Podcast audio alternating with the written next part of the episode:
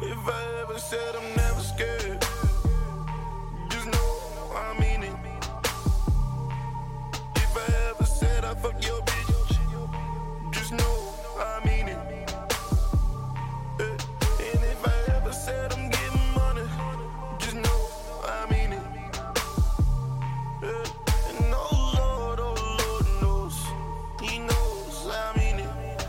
Eh, Yeah. Oh, yeah, boys and girls. Hello, and welcome to the latest episode of the I Mean It podcast with your boy, Bo Sivas. Whether you're listening to me on Apple Podcasts, Google Podcasts, Spreaker, SoundCloud, YouTube, Spotify, uh, watching us on the Revolution Network, on YouTube, on the Rumble, on uh, whatever the hell it is. Find us on Twitter, find us on uh, True Social, wherever you're finding us, however you're finding us. Thanks for being here. Thanks for tuning in. Um, the newest episode of the Bastards of Babylon, episode two, is up on the Revolution Network on all those channels, all those networks. Go check it out. Your best experience is going to be on to watch it on YouTube or on Rumble for sure. Uh, that way, you get the uh, video and audio of our idiocy all at the same time. You got to get it all, baby. It's an all in one pack. You got to get it all, all the stupidity wrapped up into one. But man, we're having a lot of fun with that. That's for sure. Um, and Longhorn's been putting out, you know, a lot of great content on uh, the Football Freedom Show. I mean, the guy has got the draft thing on on lockdown. Uh, the dude does a lot of work. He works really hard at it.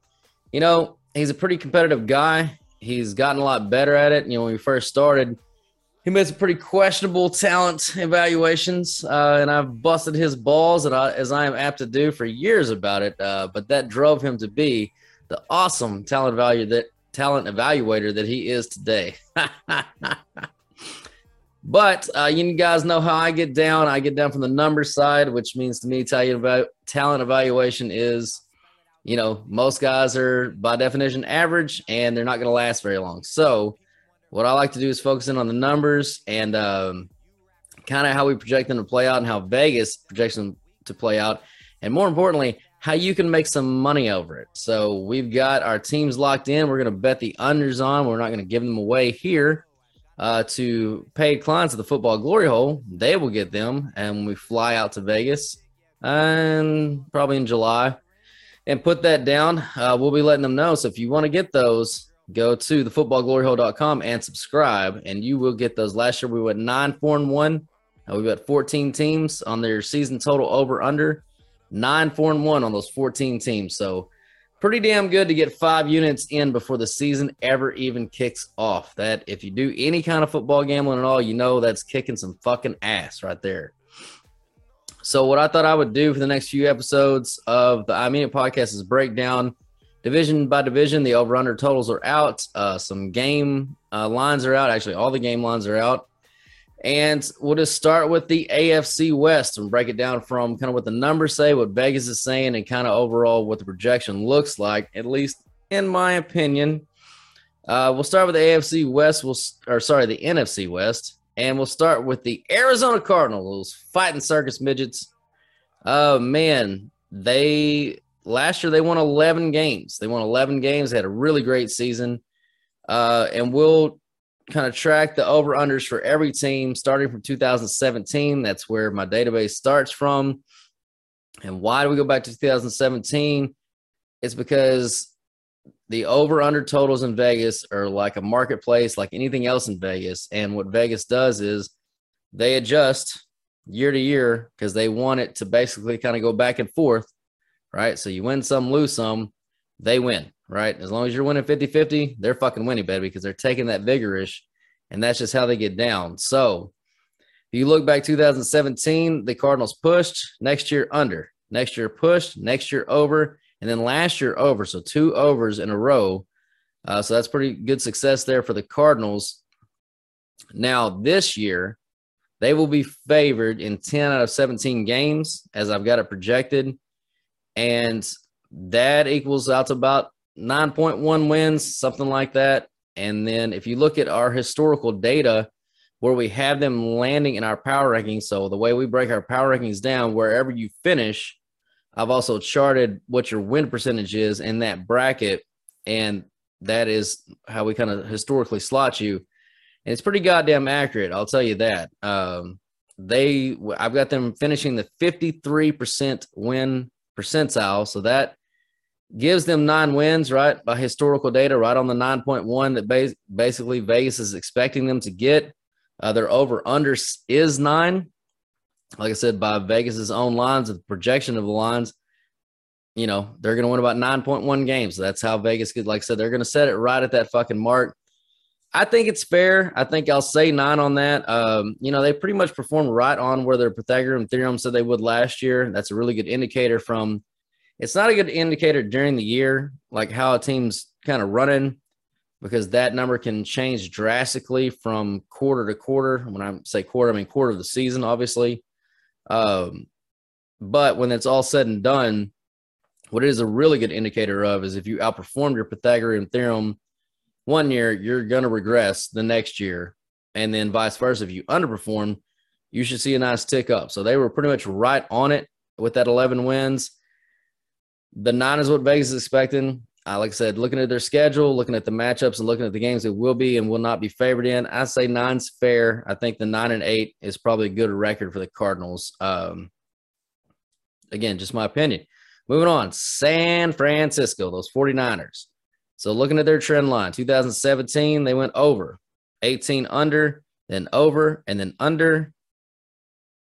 You see a pattern yet? See how this kind of fucking works? Yeah. Vegas is really good at this. Uh, then last year they pushed. So they were projected to go 10 wins. They won exactly 10 wins last year. Uh, this year, their over unders 10 again. So Vegas is kind of in a holding pattern on them. And then what I've learned from that is basically Vegas is expecting, you know, obviously the same amount, but they're not either going to be, they don't think the market is going to be bullish or bearish on a team for whatever reason. And I think the reason on this team is because you don't really know who the quarterback's going to be. If they knew who the quarterback was going to be, I think you'd see this uh, win total move uh, a game here, a game there, at least a half a game for sure, uh, depending on who the quarterback was going to be. Now they're going to be favored as now. This is with Jimmy G starting. They're going to be favored in 11 out of 17 games. If you take that, add all that together, that equals about nine and a half wins. So about a half a game under where Vegas put their over under, which means Vegas is actually a little bit, you know, optimistic on it because probably the market's going to be a little bit optimistic. If you get the Trey Lance in there, right, it's always the new quarterback, always the new shiny thing. Uh, if you've listened to FGH, you already know that. And we told you, you know, uh, last year with Trevor Trevor Lawrence being a rookie, putting their over under total at nine and a, or six and a half was insane, like literally insane. He got drafted by the worst team in football. He's a rookie, and yet now he's going to win six more games than they won the year before. The fuck out of here. That was never going to fucking happen. That was never going to happen. So you really just got to pay attention to where Vegas is kind of leading that market and the, the you know the kind of foolish hope of the new quarterback. And not that they're always. I mean, some quarterbacks come in and do really well, obviously, or at least you know, their second year pop or whatever. But Vegas is always, always, always going to lead with an optimistic market towards a young quarterback because fans are going to bet their team to go over when they got new hope, right? They've everyone in San Francisco has seen Jimmy G. They've seen what he is, they've seen what he can do, and he's a good quarterback, right? He is an above average NFL starter by every fucking metric imaginable. Period. Is that good enough to win you a Super Bowl? I mean, for like 80% of a game of a Super Bowl game, it was, right? And Mahomes makes two throws and all of a sudden they fucking lose. Is that Jimmy G's fault? No, but he did miss the throw. He did miss the throw that would have won them the football game. Does Trey Lance make that throw? Hell, I don't know. Um, you know, at this point of his career, no, but maybe one day, maybe, maybe. But anyway, with uh, there's no adjustment from their Pythagorean theorem. They were they were right on another team that's exactly on it. If Jimmy G is a starter, if Jimmy G is a starter, I actually have a projection up for them just because their schedule is a little bit um, more conducive this year to wins than it was last year. You got a couple of uh, spots that are uh, tougher opponents in softer positions in the schedule. So with that adjustment, I actually have them going 12 and 5 Uh, if Jimmy G is the starter all year and if he stays healthy, those are two pretty big fucking ifs. Either way, I wouldn't bet this team either way, over or under. Again, I wouldn't bet Arizona over or under. So sorry, I forgot to mention that. So these are two no bets for me, but I do like San Francisco to, you know, win 10 to 12 games, somewhere around in there. So basically, you're looking at push or over is the way I have it played. But again, we will see about the quarterback. We will see. Speaking of quarterbacks, uh, Seattle, they're up next. Their quarterback's gone, right? Their Russell Wilson is gone. Now, somebody wants to say, well, you got to throw out all the history, right? You Just throw out all the numbers. You got to throw everything out. Wrong. Wrong. You never throw out the numbers. You never throw out history. All you do is adjust for the you know new players that are in there, and especially you got to adjust for the quarterback. That counts more than anything. So if you look back at Seattle, uh, over under history, 2017 under, 18 over, 19 over, 20 over. They were on a hell of an overrun last year. Their over under was nine and a half. They finally went under, went to seven. Their over under this year is six. Now you might be thinking, well, of course, you know, Russell Wilson didn't play most of last year. Of course, they went under. Yeah, well, he ain't playing at all this year, and they're only expecting them to win one less game. No, boys and girls, this is going to be a really good bet, and I'll tell you why. They outperformed their Pythagorean theorem more than I think I've ever seen a team perform the Pythagorean outperform the Pythagorean. At least since I've been tracking it, I've never seen a team outperform it more. Uh, to get to that seven wins was a huge bag of goods uh, from what they were. And there's just no way they're going to get anywhere close. Even if Russell Wilson was there, I mean, this this is probably an eight win team, even with Russ. Even with Russ, it's probably an eight win team. So you think that that pumpkin pie haircutter freak Drew Lock, is only two wins less than Russ? Well, by the numbers, he's about uh shit, if I did off the top of my head, six, and then yeah, he's about almost three wins worse. Three wins worse. So now you're looking at four. And if you go through and do all the numbers, you know, they're only going to be favored in four games this year out of 13. So that puts them right on about six and a half wins. You know, our power rankings put them at about six and a half wins. So that actually shades to the over by all the numbers. However, like I said, that Pythagorean theorem being so bloated and so inflated, they're gonna come. Even if Russ was there, they're gonna come back down the other way. I got this team winning four games. I got them going four and thirteen. They'll be the worst teams in football. Um, you know, unless Baker shows up, there'll be a tick up from that. If Baker shows up from week one, then I wouldn't feel as strongly about betting them on the under.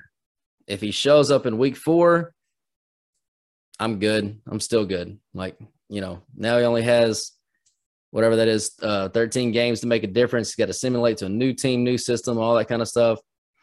I'm fine. They'll they'll get a little juice out of that, but I like Seattle to go under at four and 13. That is for sure. Uh, moving on to the last team, the Rams, Super Bowl champion, LA Rams, 2017. Um, they went over 18 over, 19 under, 20 over, and 21 over. They have been kicking Vegas's ass. They have been whipping Vegas harder than Joe Biden whips his nurse lady with dirty fucking diapers. Like just just shitting. I'll shit on these walls, Ray. They've been shitting all over them. Oh, they did slightly outperform their Pythagorean theorem last year. Uh, man, they got pretty hot there at the end. They got really fucking lucky in the playoffs. Really fucking lucky. Um, if that kid doesn't drop that pick in San Francisco, you're talking about Jimmy G going to two Super Bowls. But you know, if if some butts were candies nuts, would all have a Merry Christmas or some shit like that. So it is what it is. They were a very good football team. I think they're still going to be a very good football team. Vegas does too. They're going to have them favored in 12 or so out of 17 games. You put all that together, that's 10 wins. Uh, if you look at where our power rankings will have them ranked, they're going to be right in that 70% win percentile, something like that. That's 12 wins, um, which is exactly what they won last year. So I will take a slight regression from that. I don't think they quite get to 12 again. It's really, really hard to repeat. The last team to do it was the uh, was the 02, 03 Patriots. It was Brady, one of those 02, 03, 03, 04, something like that. Either way, he's the only one to do it, and he's the fucking goat. And Matt Stafford is not. And again, they did get quite lucky there at the end. So, but they are going to be a really good football team. I think they win 11 games. Uh, that's a slight under on that. I'm not going to call that a best bet, but or sorry, slight over. Their over unders 10 and a half. Yeah, their over unders 10 and a half. Vegas is basically telling you they're going to win 10. Uh, our numbers are saying they're going to win 12. I'll split the baby on that and go 11. So slightly over on them uh, to go 11 and 6. So recap that division. San Francisco, if Jimmy G is healthy and if Jimmy G is a starter, I like them to win the division at 12 and 5. Rams 11 and 6, Arizona 9 and 8, and Seattle bringing up that ass, baby. 4 and 13. They are fucking garbage. Anyway, uh, I'll bring you a different division with each new episode. We're going to break it down like that. Uh, I'm going to number whip you to death and uh, just kind of give you the history of, you know, what these teams have been doing. And hopefully you kind of start to see, like I said, that pattern where teams go up and down and up and just like stocks, right? It's just like stocks. When stocks get overrated, that's the time to sell. You sell them out, right? Because you're selling at the peak. And then when they dip back down, that's when you buy, right? So when Vegas, when the marketplace hits bottom, man, that's when you're buying. You might think, well, Seattle, that would be their lowest over under total in over a decade. Wouldn't that be bottom? We ain't seen the bottom in Seattle yet. I'm gonna tell you that right now. We have not seen the bottom in Seattle yet with their current arrangement. Now, again, if Baker Mayfield comes, you know, that's a, that's definite improvement over Drew Lock. Now, it's not the improvement that Russell Wilson is. It's about half that. It's about a game and a half. So you're looking at seven to five and a half, and as opposed to seven to four.